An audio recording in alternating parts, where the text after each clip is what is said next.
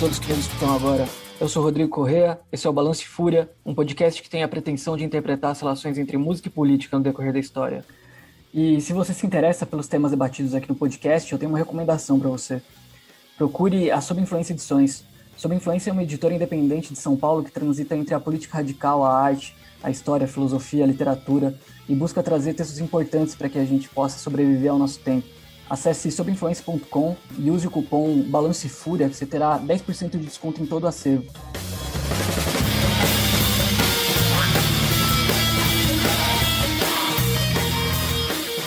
Bom, começando mais um Balanço e Fúria, já daquele jeito, vou começar agradecendo os últimos apoiadores, os, os, as pessoas que constaram aí em janeiro e no começo desse mês no Apoia-se, Helena Corzan, Eduardo e Moara. Obrigado por terem apoiado aí o, o nosso projeto. Isso é essencial para que o projeto se mantenha de pé. E eu andei pensando um pouco nisso, e eu vou ser mais enfático dessa vez. Apoiem o Balanço e Fúria. É, a partir de dez conto ali, você já garante uma parte da remuneração do Igor, que é quem faz a masterização do podcast. E a minha ideia é que alguém edite também, porque eu não estou tendo condição mais de gravar, editar, fazer as artes, etc, etc, et cetera. Então, esse tipo de recurso é importante para que a gente ajude os nossos, melhore a qualidade do trabalho no todo. Então, vamos apoiar as iniciativas que estão tentando construir uma alternativa de, de cultura, de criação, de atividade e de ideia. Acho que é isso. Agora, sobre o episódio de hoje, é basicamente um episódio sobre palavra. Eu acho que pode ficar meio vago e meio amplo demais, até genérico, né? Pensar assim em palavra. Principalmente se a gente for associar a picho, a rap, a crônica. Mas eu tenho certeza que o meu convidado vai evitar que a gente caia em qualquer lugar comum em relação a palavra e rap, palavra e picho, palavra e crônica, porque ele é o brabo, né? Tá ligado que tem muitos percursos pra gente caminhar nessas linguagens, tendo a palavra como jogo e fazendo a gente superar até mesmo a forma comum de usar ela nesses próprios veículos de expressão, nessas próprias expressões. Hoje, obrigado por ter aceitado o convite para participar desse episódio e sinta-se à vontade para falar de si como achar melhor. Satisfação, mano. Demorou para acontecer, né, mano? Mó correria, São Paulo é foda, atrás da, da, da, da, das coisas o tempo inteiro, não corre o tempo inteiro. Mas, graças a Deus, rolou. Uma satisfação estar aí com vocês. E vamos que vamos, mano. Trocar aquela ideia que vai ser foda. Bom, como eu comecei falando, a palavra é a grande coisa aqui. E eu sei que na sua vida, a coisa da palavra aparece para você de várias formas, em momentos diferentes. E você se apropria da palavra em todos esses momentos. Eu acho que, pelo que eu conheço do seu trampo, pelo que eu já vi das suas falas, a minha impressão é que você não deixou escapar nenhuma oportunidade de usar a palavra como recurso de se comunicar ou de criar arte. No picho, ou quando escreve de forma meio sambística ou cronística, sei lá, ou até mesmo no rap de forma mais é, estrito senso mesmo, assim, né? Mas antes de saber da sua palavra, eu quero saber da palavra de quem estava aí antes de você. Quais foram as coisas que te contaminaram com a palavra, antes mesmo de você fazer rap, pichar, ou ser tão fascinado por quadrinho, assim? Cara, foi minha mãe a grande culpada de tudo isso, tá ligado? Porque desde muito novo, ela me incentivou muito a leitura, sacou?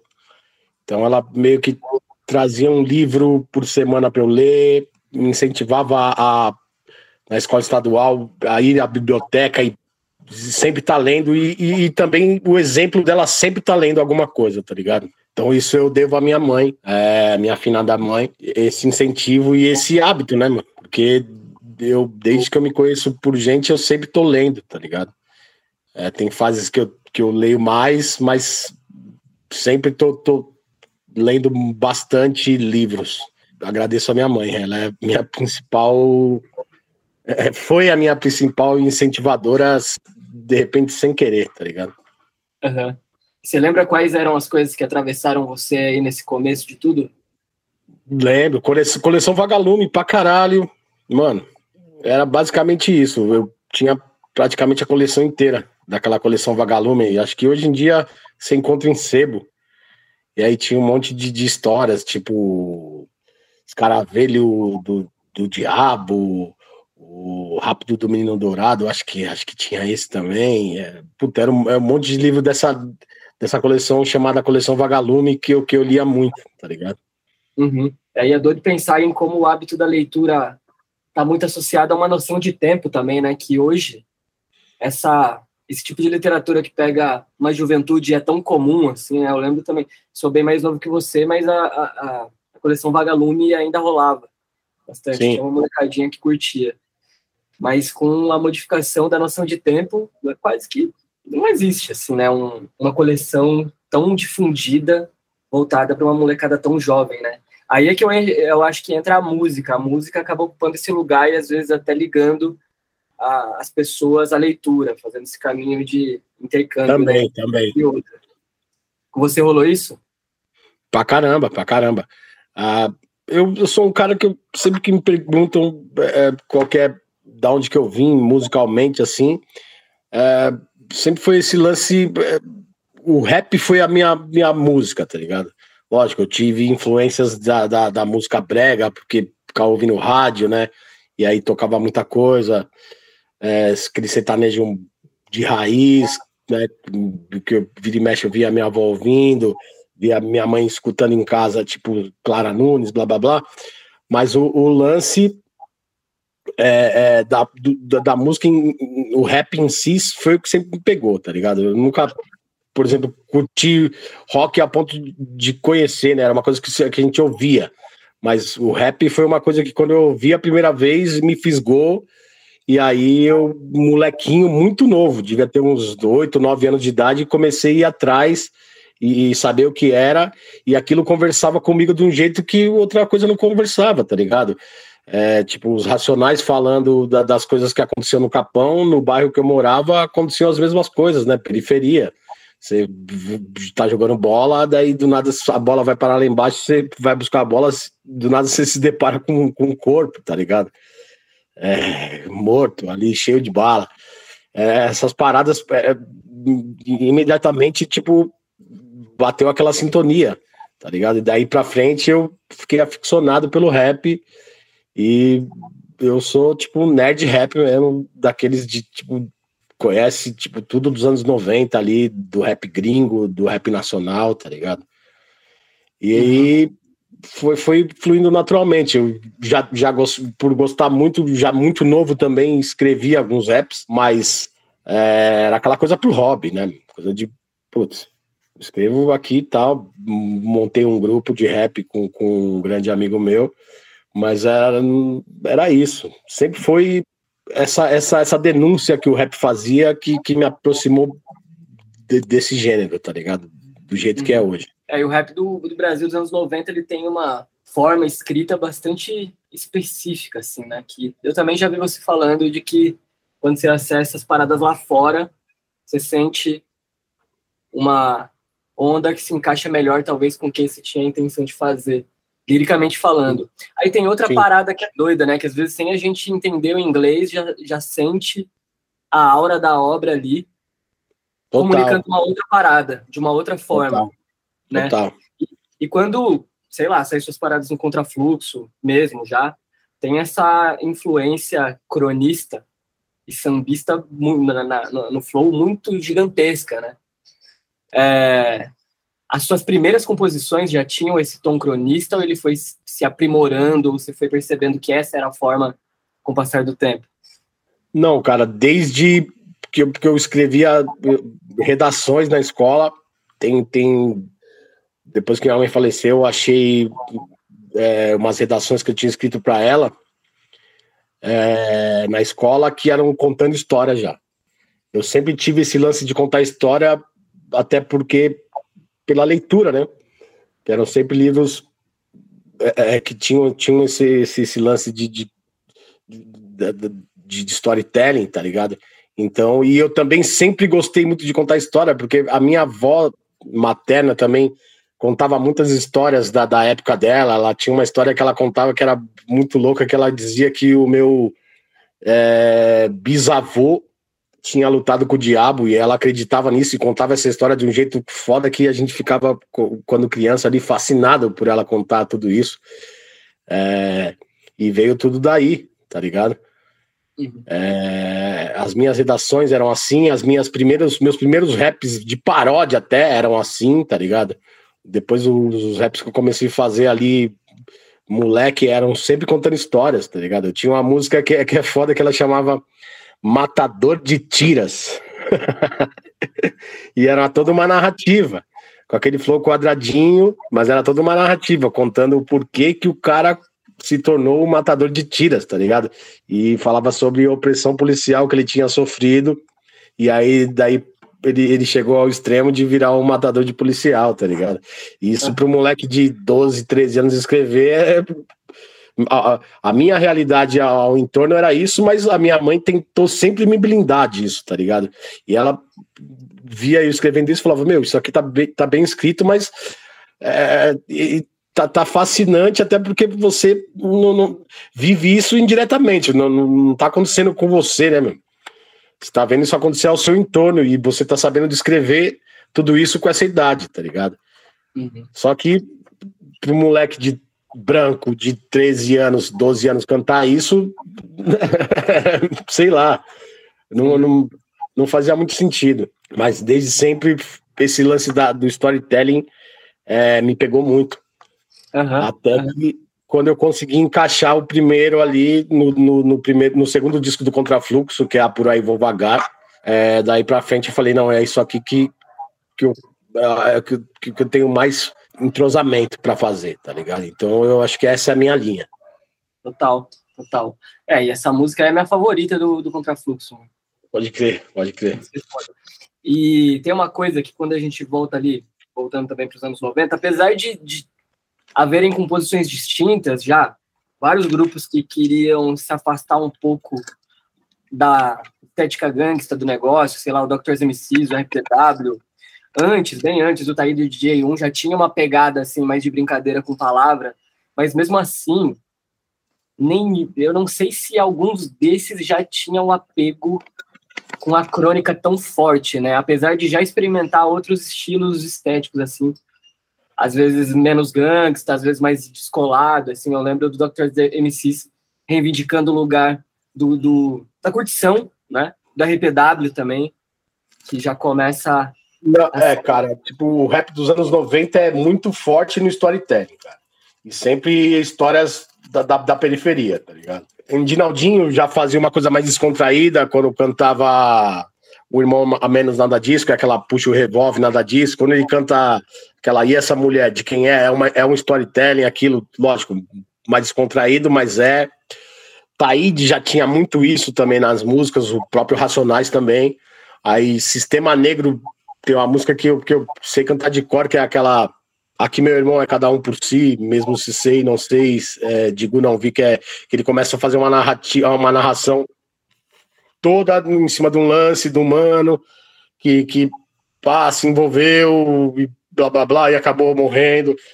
Consciência Humana fazia muito isso, contando as histórias de São Mateus, tá ligado? Sistema Negro, Consciência Humana, Racionais, o Thaíde, são os que eu tenho uma memória muito forte, assim, de, de, de serem contadores de história, tá ligado? Sim. É, do, do rap dos anos noventa ali, tipo noventa e três, noventa e quatro, tá ligado? Sim, sim. É, mas falando, né, nessa, nessa experiência alimentação que vai para um outro caminho que se distancia um pouco dessa questão gangsta que tinha bastante ali no Racionais já, né? No, enfim, no Sistema Negro e tal. Ah, já tá, vai tá, entendi, sim, sim, sim. É, o Naldinho já fazia essa coisa mais, menos gangsta, né, mano? Que, na real, era uma história engraçada do cotidiano, que ele deixava até aquele mais engraçado, usava várias colagens engraçadas, tipo, aquela música como eu citei, E Essa Mulher, de quem é? Ele já conta uma história do que tá acontecendo ali, lógico, fazendo algumas denúncias ali também, né, de abuso policial, coisa e tal, mas ele já conta uma história mais engraçada, tá ligado? Talvez tenha sido um dos primeiros que eu, que eu ouvi fazendo isso, assim, tipo, mais leve, tá ligado? É, vai ficar mais comum ali nos anos dois mil mesmo, que eu acho que você começa a encontrar mais os seus pares desse tipo de, de escrita, né? Ah, de storytelling não sei, cara. Eu acho que isso se perdeu bastante, assim. Nos anos dois mil, o rap veio com uma, uma estética que, que eu já gostava mais, que é aquela estética americana, né?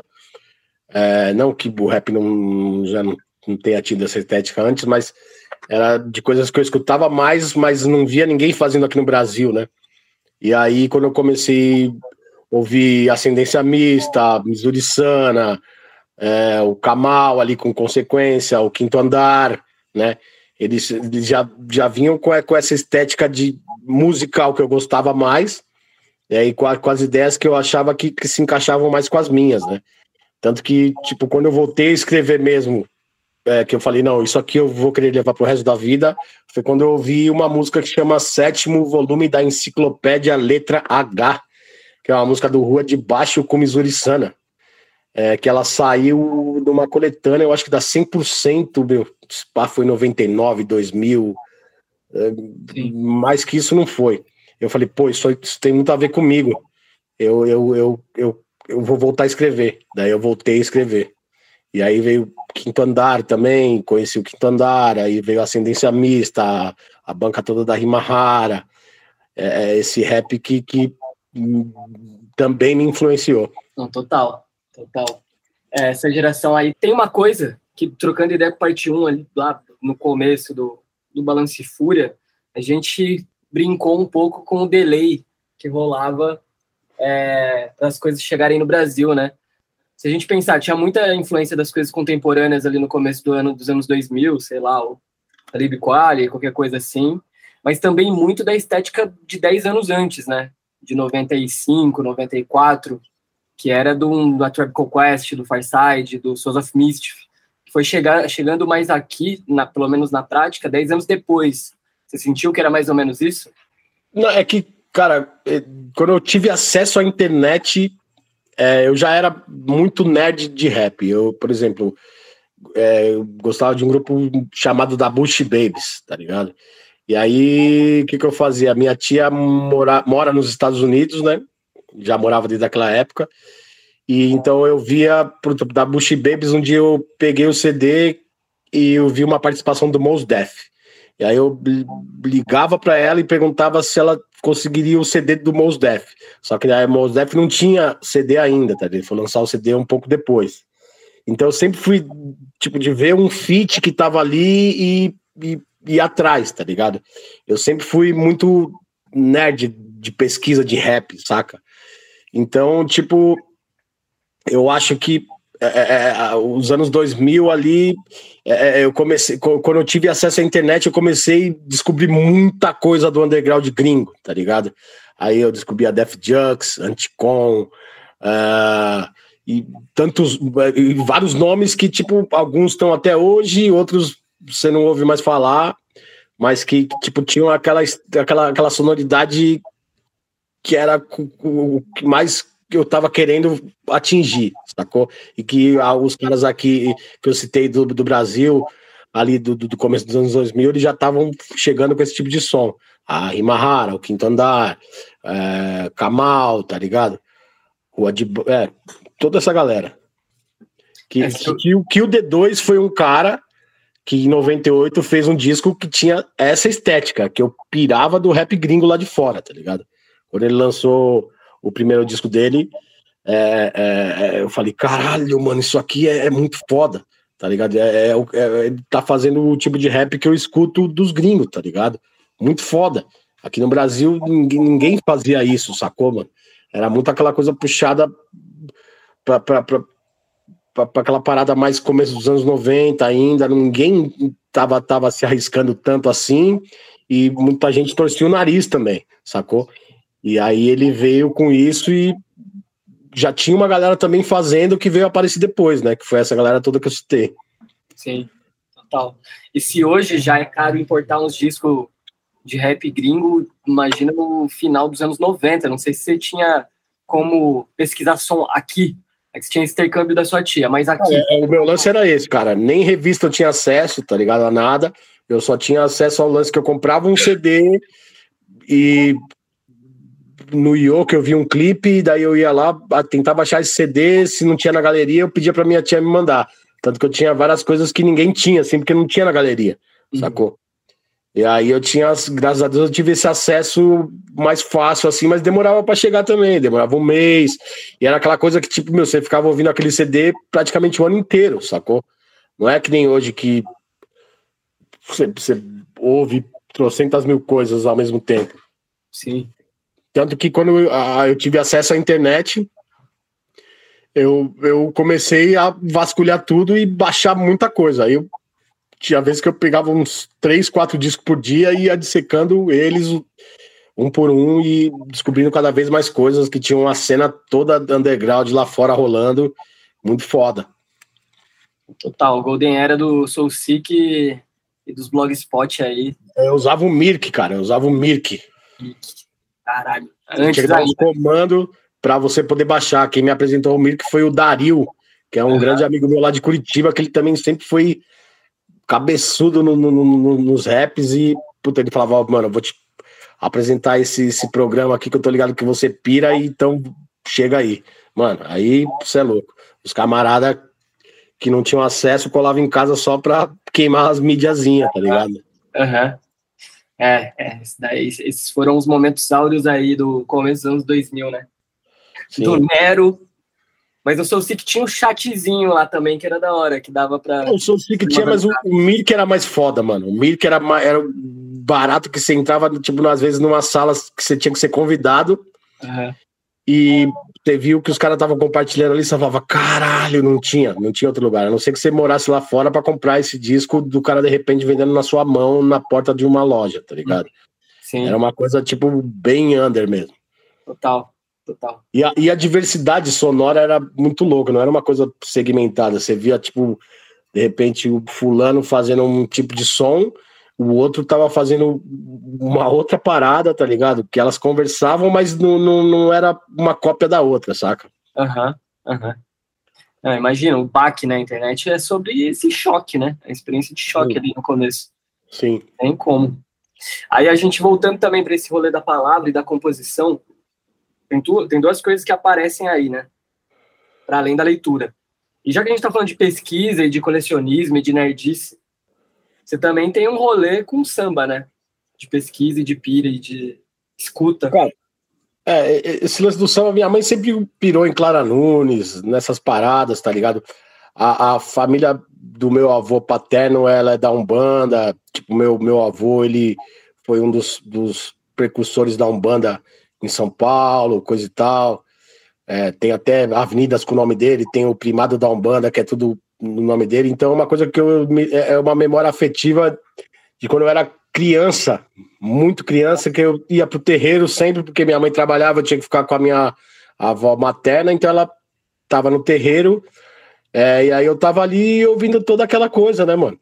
Aquela, uhum. aquela, aquela batucada foda, né, mano? É, isso me influenciou muito.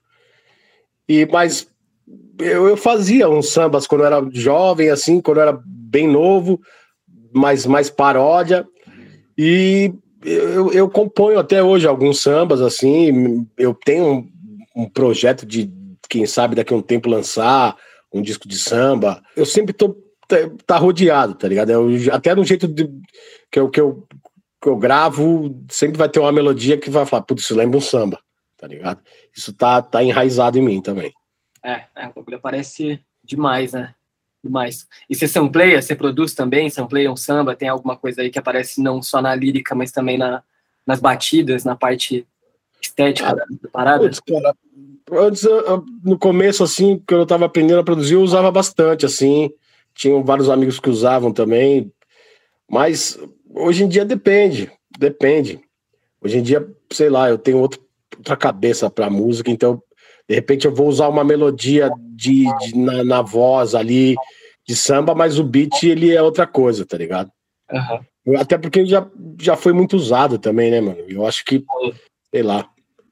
É, mas tem uma coisa aí que, que quando a gente olha pra uma coisa que eu acho que marca bastante esse rap alternativo gringo nos anos noventa, que é o sample de jazz, Aqui no Sim. Brasil, eu acho que tem essa relação com o samba, como se o samba fosse nosso jazz, ou o jazz fosse o samba deles, assim, essa proximidade cultural, familiar, que faz com que você use um recurso ali que é, enfim, do, de outra geração para dar uma, uma novidade para a parada. Então, assim, você olha para o Rio, você olha para o Parte um, você olha para o Potencial três, seu trampo mesmo, você vê que uma, uma coisa, que, um elemento que a gente pode tomar como o que dá o contorno para esse para essa nova fase ou para essa nova geração é se abrir para esse tipo de expressão, né? De recurso, ter o samba ali. Eu gosto de fazer esse paralelo com o jazz porque eu acho que tem tudo a ver, né? Assim, Sim. O jazz como o primo do samba, tem um documentário com esse nome até. E de pensar também com uma... Porque a gente às vezes olha o jazz como uma parada ultra sofisticada, e é, mas tipo nesse lugar meio elitizado. Sim. O samba como menos, mas tipo, as duas coisas... casam, são, tem a mesma matriz e no rap... É, matriz africana, né, mano? É, e no rap elas meio que também se encontram num mesmo momento, assim, de vamos explorar mais aqui a nossa linguagem, a nossa estética, as nossas batidas, as nossas letras e tal. Acho que tem essa pegada também, que eu acho bonito de ver. Mas tem um rolê também da, da, da sua vida, que é basicamente o rolê da... Eu não sei nem se dá pra gente classificar no lugar da palavra. Talvez no lugar da imagem, no lugar do símbolo. No lugar, Sim. Sei lá, que é o picho. Não Total. sei se, se cabe como palavra, como que a gente coloca, como que a gente qualifica, ou se precisa disso, para pensar nesse picho como algo que também que desenvolve essa habilidade de se comunicar de forma tão... contundente com tão pouco. E ao mesmo tempo é pra caralho, né, mano? Se pensar o, o, o risco que é. Ou se você se expõe pra fazer um picho e tal. Sim. Então, o rap veio antes na minha vida, né, mano? Comecei a escrever novinho ali, tipo, fez, fiz um grupo de rap, coisa e tal. Só que era aquilo, não era uma coisa que eu levava a sério, tá ligado? Era mais uma coisa de moleque. E onde eu morava era um bairro violento, tá ligado? E vários camaradas estavam indo pro crime, vários estavam indo pras drogas, mas esse nunca foi a minha, essa nunca foi a minha pegada, tá ligado? Mas eu queria me sentir vivo, né, mano? Eu queria, tipo, puta, dizer que eu também tô aqui, né, mano? Futebol era um barato que eu jogava até bem, mas nunca ia conseguir me destacar pela bola. Escola era uma coisa que, tipo, puta, eu sonhava em ser médico quando eu era mais novo, mas cada dia se tornava um sonho mais distante, tá ligado? E pichação é uma coisa que desde criança, quando eu andava com a minha mãe pela cidade, eu sempre ficava reparando, mano. E ficava tentando ver o que, que esse cara escreveu aqui, e sempre ficava tentando imaginar, tá ligado? O que, entender, quer dizer, a, a, a caligrafia do, dos caras, né, mano? E ali na minha área, os amigos próximos começaram a pichar, tá ligado? E aí eu sempre fiquei ensaiando de ir, fazia um ou outro ali pela área, dentro do bairro, até que em noventa e cinco eu falei, vou inventar um nome e vou começar a fazer. E aí eu inventei R Hip Hop, que tem a ver Rodrigo Hip Hop, né, mano? Hip Hop já porque eu era muito ligado a, ao rap, né, a, a cultura hip hop, eu já era aficionado. Então eu comecei a lançar isso em mil novecentos e noventa e cinco, em junho de mil e novecentos, em julho de noventa e cinco. Lembro que foi na época que eu tinha quinze anos e eu tinha acabado de entrar de férias, aí eu falei, puta, agora vai. E aí os caras que já, da minha quebrada que já estavam fazendo, eles já tinham mais experiência, já tinham feito rolês pra fora, né, mano? E do Chain, tipo, na Zona Leste, a gente era tudo da Zona Sul ali, do, do, do lado do... do Simba Safari, ele já tinha ido pra Zona Leste, Oeste, esses camaradas, e aí eu comecei a ir com eles, e era novo, tinha quinze anos, meti um migué na minha mãe, que ia jogar videogame na casa de algum camarada, do, de um prédio assim, porque eu morava num, num lugar é, que é perto do Simba Safari, é divisa com um campanário ali, que tinha uns prédios e um monte de favela assim, né, mano? Então a gente era tudo interligado ali. E aí eu comecei a colar com eles. E daí pra frente, isso, tipo, tomou minha vida de um jeito que foi foda. Eu larguei, eu desencanei de fazer rap, sempre continuei ouvindo, consumindo, mas desencanei de vez e comecei cair de cabeça nesse mundo, tá ligado? É, que foi o que me ensinou muita coisa da rua, a saber chegar, saber sair, é, me ensinou a andar por São Paulo toda, tá ligado? Se você falar onde é tal lugar, eu vou saber onde é, na Zona Norte, na Leste, na Oeste, na Sul, e que posteriormente, né, culminou em Crônicas da Cidade Cinza, tá ligado? Que aí já é a mistura de tudo, de todas essas referências aí que a gente trouxe, né? É, mas a, pich- a pichação é a principal, né, cara? Aham. Uhum, uhum. Foi o que me ensinou toda a sagacidade da, da rua, tá ligado? Total. É, e tem um lance aí do, do Picho, tem uma cena que é uma das minhas partes favoritas ali do Picho, que é do moleque que só sabe ler Picho, né? É, eu tive vários amigos que, tipo, não sabiam ler, mas sabiam ler Picho. Então, é, pensar em como o negócio ensina a ler e escrever à sua maneira também. E de um jeito ainda mais louco, que é você inventando o seu alfabeto, né, mano? Sua caligrafia, inventando... Enfim, você inventa uma língua ali que se expressa nos muros e às vezes só consegue ler quem, quem foi versado, educado ali. Nessa... Um grande parceiro meu de rolê, um dos primeiros que, que a gente começou junto, que hoje ele, não, infelizmente, não tá mais vivo, mas que ele arrebentou São Paulo, é, que ele... sabia ler picho, ele sabia ler mais ou menos, mas picho ele lia tudo, tá ligado? Tem interesse, né, meu? É uhum. mais ou menos aquela coisa do, do, do Paulo Freire, posso estar equivocado, mas é tipo o meio ali que te faz, né, mano? Sim. Você consegue se comunicar melhor, né, mano? Não, total. A pichação... A pichação salvou muita gente, cara. A pichação me salvou, porque, mano, chegou uma época que era só crime, crime, crime e droga na quebrada.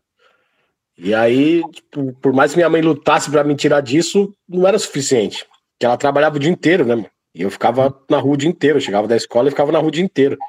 Eu achava sempre... Eu sempre achei errado lesar alguém e gostava do... do, do admirava os caras que tinham mais apetite pra, de repente, fazer uma outra coisa. É, mas não era a minha pegada, sacou? Mas eu tinha que me mostrar de algum jeito, porque... eu era invisível para a sociedade, né, mano? Sim. Eu e meus amigos, né, velho? Então foi um jeito que eu tive de me mostrar, mano. Só que vai ficar... vai ser um jeito de uma hora eu passar. Eu falei, passei por aqui, passei por aqui, passei por aqui. Eu tô vivo, saca? Total. O que que aconteceu? Você falou que deu um intervalo aí entre o picho e o rap. É... O que que aconteceu para retomar o rap aí? Foi um... um desgaste do picho, ficou mais velho, qual que foi? Ou o rap ah, começou a parecer é. uma parada mais viável? Não, tipo, já tava mais velho, mano. Já tinha tomado uns processos, já tava maior de idade, tá ligado? Aí chega uma hora que você, puta, mano, o que que eu vou fazer? Minha mãe queria que eu fizesse direito, puta, eu fui, comecei a estudar direito meio ano, não era a minha pegada, não tinha nada a ver comigo. Eu saía lá do Jardim Celeste, onde eu morava, pra estudar lá no Morumbi, e tipo, saía de casa às cinco horas da manhã. Lógico, se eu gostasse da parada eu teria continuado, mas não era a minha pegada, mano. E aí eu sempre tive facilidade com essa coisa de fazer melodia, tá ligado? Minha mãe não acreditava muito, né, mano? Ela sempre achou que eu tinha que, lógico, pensamento de mãe, de proteger, que eu tinha que ter um emprego seguro, fazer uma faculdade, coisa e tal, tá ligado? Só que eu nunca me vi fazendo isso, mano. Pra ser sincero, de uns anos pra cá eu percebi que, tipo, a música, o rap, essa coisa de escrita sempre foi a minha pegada, desde sempre, tá ligado? Porque eu sempre fiz isso desde criança, mano. Uhum. De, de escrever paródia, escrever redação contando história, sempre foi a minha pegada, tá ligado? Então, é a hora que eu, como eu disse antes, que eu vi aquele tipo de rap sendo feito pelo Rua de Baixo, pelo Missouri Sana e por uma galera que tava vindo, eu falei, pô, isso aqui tem a ver comigo, então eu vou voltar a fazer. Só que era sem pretensão de viver disso, sacou, mano? Era um sonho distante. Era uma coisa que eu, era, eu precisava pôr pra fora ali e ia ter que ser desse jeito. Que a pichação já não tava mais me suprindo esse, esse lance de me expressar como o rap fez, tá ligado? Uhum. Aí tem uma coisa ali no começo dos anos dois mil que eu acho que deve dar uma estimulada também, que começa a ficar relativamente mais fácil de produzir as coisas, né? Se desenhar ali pra vender. Também, também. a internet, o, a mais, o acesso mais fácil a um computador, né, mano? O primeiro computador que eu peguei foi em dois mil e um. Eu tinha vinte anos já. vinte e um anos, vinte e um anos. Tá ligado? É, antes eu só ouvia falar de internet com alguns caras ali que, que na escola que tinham, assim, mas era uma coisa muito restrita, né, mano? É, talvez, se tivesse internet na minha época, eu não, eu não tivesse me tornado pichador. Não sei, talvez eu nem cantasse rap. Não sei o que, que seria, porque é, a gente passava muito tempo na rua, mano. Uhum. Não tinha muita coisa pra se ocupar, assim, tá ligado? Eu não ia passar o tempo inteiro lendo, tá ligado? Não dava. A internet, ela, ela, ela é uma coisa que te, te dá um monte de opção. Tipo, ainda mais no meu caso, que gosto de, de, de, de, de ir atrás das coisas, tá ligado? Naquela época lá, se fosse antes, talvez eu não tivesse começado a pichar. Não, total. A internet foi, é um grande instrumento de contenção do, do jovem na rua, né? É, chegou ao ponto de, de ser demais até, né, mano? Demais, é. E hoje em dia você não vê mais jovem na rua, por exemplo, na periferia você ainda vê. Uhum. Gente soltando pipa, fazendo balão, brincando na rua, mas é, na, na, nas regiões mais próximas do centro, ou nos bairros nobres, você não vê mais, só vê molecada na, talvez no, no, no playground ali do prédio, na área de convivência do prédio, mas a maioria tá jogando videogame ou tá na internet, né, mano? A rua tá deserta, ninguém mais fica na rua, né, mano? É, e a minha criação foi toda na rua. E tem um negócio aí que ainda não apareceu com tanta ênfase na conversa, assim, mas eu tô ligado que aparece nas suas inspirações. Eu queria saber se isso foi algo que teve mais influência na sua escrita depois de velho ou já moleque, que é do rolê dos quadrinhos. E a forma de texto dos quadrinhos, isso desde moleque ou mais velho que você começou a sacar mais como que funciona, como que dá pra se apropriar desses recursos e tal? Cara, eu não sei se até hoje ainda entendi muito bem isso, né? Quadrinhos, desde moleque eu sempre li, tipo, aquela coisa de Turma da Mônica, é, super-herói Marvel, D C ali, mas talvez eu tenha... É, lógico, depois de mais velho eu aprendi mais coisas, li muito mais coisas, assim, tive muito mais acesso, mas ainda não sei se quanto isso influencia, ou eu não sei dizer ao certo, tá ligado? Acho que vai se misturando tudo no meu jeito de escrever, mano. Desde dos filmes, da, da, da, da, da minha vivência, os quadrinhos, é... talvez o Rá tenha sido muito influenciado pelos quadrinhos também, porque era uma época que eu tava bem antenado nisso. Hoje eu tenho lido pouco quadrinho, tenho lido mais livro, não, não sei te dizer, cara. É mais perceptível talvez, talvez para você, para quem me escuta, tá ligado? Aham. Uhum. É, tem uma coisa meio...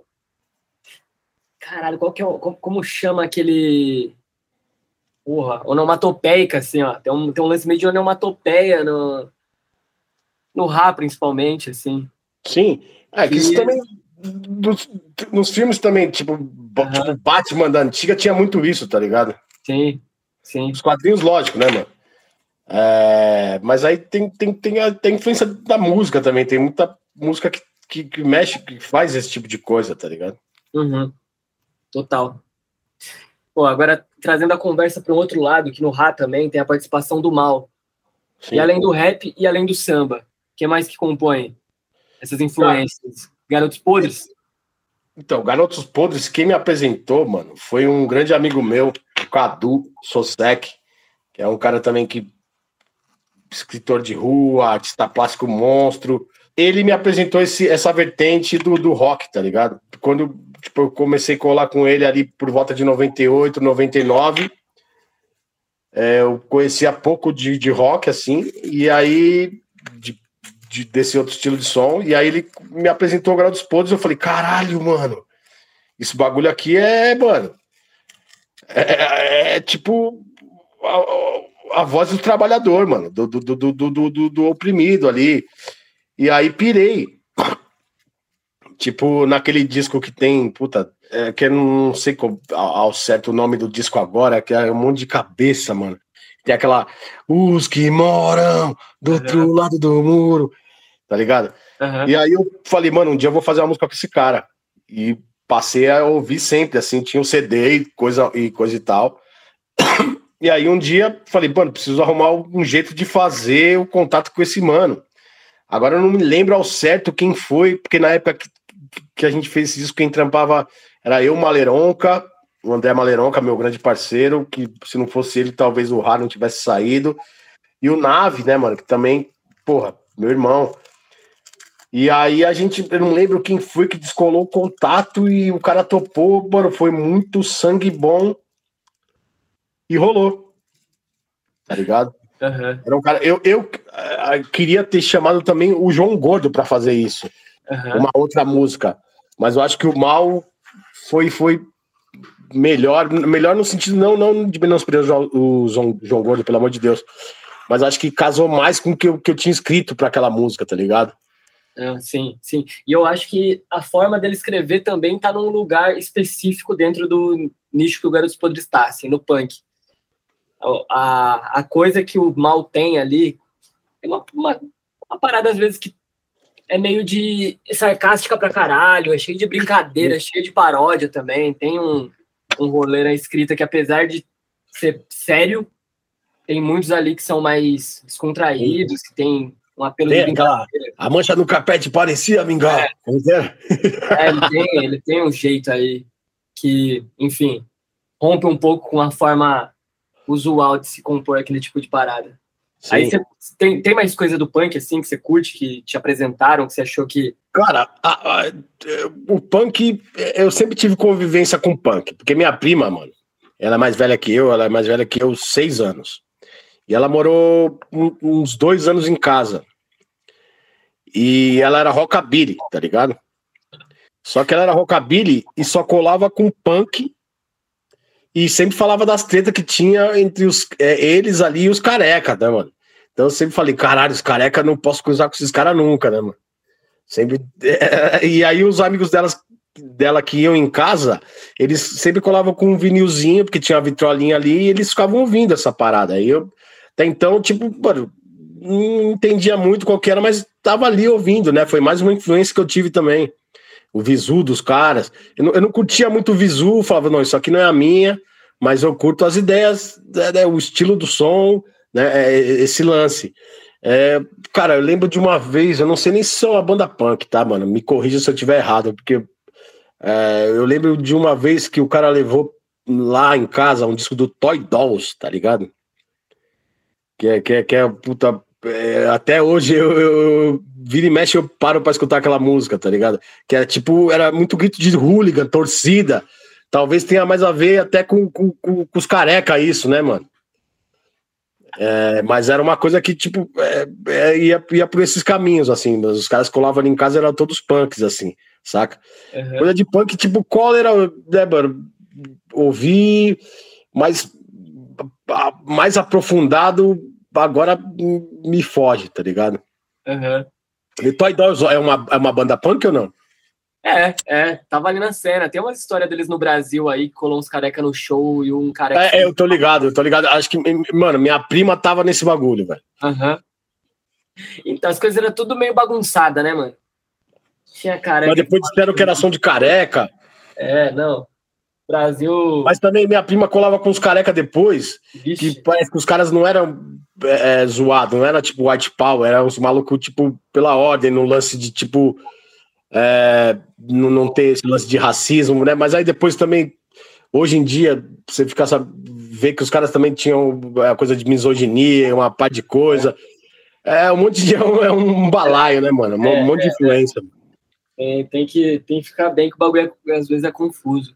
Mas ao, mesmo, mas ao mesmo tempo o rolê do punk e picho e rap também, eu acho que se cruzam pra caralho em muitos momentos da história da música do brasileira. Só se a gente, a gente olha pra, pro São Bento, antes dos, da galera do break ali eram os punks, a gente olha, Sim. enfim, pra um monte de coisa, pro picho também no começo, um monte de pichador que era punk. Sim, punk, vários, punk, vários. Até o rolê dos quadrinhos mesmo, que era uma, produ uma produção bastante de contracultura, né? Tem essa produção mainstream de super-herói e tal, mas de contracultura pra caralho também. Então tudo meio que se cruza ao mesmo tempo, como linguagem, como palavra. Sim. E de educar pessoas de outra forma a ler e escrever. Então acho que tá, tá tudo ali misturado. E eu gosto de ouvir essas histórias, assim, esses nuances, essas coisas que não são tão faladas na, no, no geral, porque às vezes fico surpreso, assim. Achei engraçada a menção ao Toy Dolls. Sim. Porra, da hora.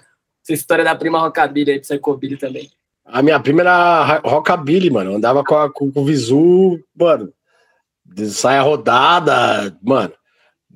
Meia, tipo, três quartos, acho que não lembro como chama essa meia, que é, tinha um babadinho na meia, o um sapatinho, dançava, pirava, mas só que ela só colava, mano, com os caras punk. Colava só os caras de, de moicano em casa, era muito louco isso. Eu falava, mas, mano, você ainda tão arrumada, por que você não vira punk? Em uma época ela virou punk. Uhum.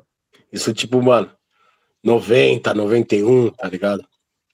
No auge da treta, né, mano? Não, várias vezes ela, mano, a prima já chegou já zoada, porque trocou porrada com punk, mano. Minha Ixi. prima era, era zica. Ah, que doideira. E agora? Tá nessas ainda? Não, agora ela mora nos Estados Unidos, mano. Virou evangélica. Pode crer. Pode crer. Tem, tem, virou outra parada. Mãe de, de, de filho, já teve filho. Uhum. Outra parada. Pode crer. Nem, nem, nem, nem, nem. Mas ela lembra, de, de vez em quando a gente troca ideia. Aham. Uhum. Ah, da hora. A gente mencionou aqui até agora, mano, suas escritas de criança, o Contrafluxo, Crônicas da Cidade Cinza, Ra. Tem mais um álbum aí, tem mais um, né? Pé no Chão é um E P, né? Tem o Pé no Chão. E tem coisa nova ainda rolando pra sair? Bastante, cara, bastante. Quer comentar é... um pouco sobre as influências, as referências na, na escrita dessas, dessas, desses outros discos, desses dois que a gente não mencionou ainda? Cara, é, o, o, o disco que tem pra sair, eu tô contando... O Pé no Chão é um disco que eu conto menos histórias, né, mano? Se você parar pra ver, é um disco mais pessoal. É uma, o Pé no Chão foi feito quando meu filho tava pra nascer, até o nascimento dele, foi o disco, o trampo mais rápido que eu já fiz, eu fiz esse Esse trampo em quatro meses, assim, muito rápido. É uma coisa bem mais pessoal, eu tava passando por, por, por outras fases, eu tava num período de depressão ali, e não sabia que tava em depressão, porque também é, não tinha muito acesso a esse lance, depois que eu fui entender, e eu resolvi fazer daquele jeito ali, sendo mais... mais uma coisa mais pessoal, sem contar tantas histórias, não que as histórias não sejam pessoais, né, mano, coisas que eu vivi, mas o Pé no Chão já é uma coisa que eu não, não faço tanto storytelling. Nesse disco novo, não, tem várias histórias mirabolantes, todas baseadas em coisas que eu já vivi, tá ligado? É um disco que eu tô fazendo com produção do Kiko Dinucci, a gente começou a fazer esse disco em dois mil e dezenove, e aí veio a pandemia, e deu uma atrasada, e graças a Deus o Kiko e a Jussara estão tão bombando aí, é, fazendo show sem parar, e, mas isso também ao mesmo tempo dificulta um pouco da, pra gente conseguir parar pra trampar, tá ligado?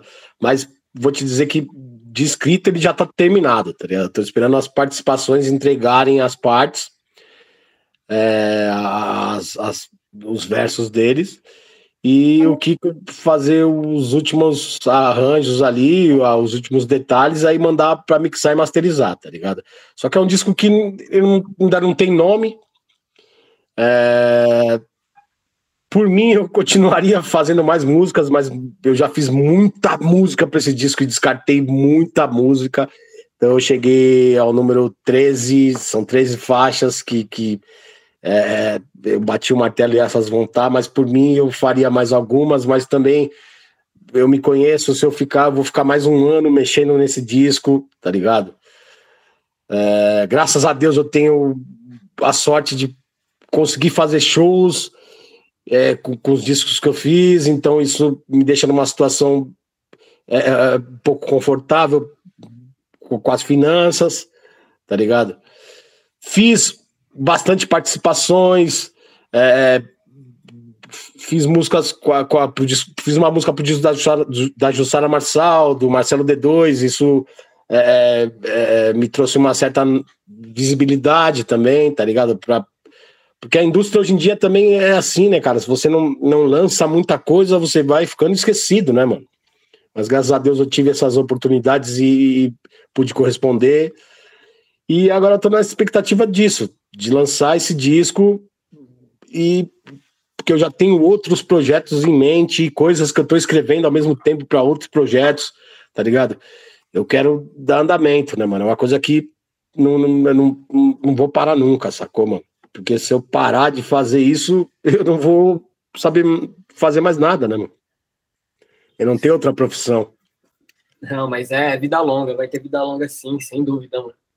Enquanto tiver música pra gente ouvir, a gente vai estar tá ouvindo. Enquanto tiver o encantamento pra fazer a parada, tá ligado? Também. Tem que estar sempre encantado, mano. Apaixonado, é. Sim, mas eu tenho que estar sempre encantado, sacou, mano? A paixão, ela passa, mas o encantamento eu tenho que sempre ter. Enquanto Calma. eu tiver encantado com isso, que é uma coisa que é forte ainda em mim, eu vou continuar fazendo. Total, é isso. E a gente vai estar tá percebendo, sem dúvida. E endossando aí seu trampo. Como é desde, sei lá, há vinte, há, há vinte anos, né? dois mil e quatro, dois mil e cinco pra cá já é quase vinte anos. Sim. Caramba, é, quase vinte anos aí endossando o trampo hoje. Mano, a gente passou por um bom caminho aí, fez um bom trajeto pra falar de palavra na sua caminhada. Eu não sei se ficou alguma coisa pelo caminho, com certeza ficou, mas enfim... Se quiser fazer alguma consideração, deixar um salve, comentar algo que você acha importante, que ficou para trás, sinta-se à vontade, mano. Acho que a gente falou basicamente de tudo, tá ligado? É, de repente, num outro, a gente desenterra, eu desenterro alguma outra coisa que eu tenho esquecido. É que é muita coisa, né, mano? Mas acho que basicamente rolou bacana, tá tranquilo. Então é isso. Agradeço demais a participação, mano. E valeu, a todos eu que agradeço, que mano. Até aqui também. Em breve, o episódio tá na rua. Valeu, mano.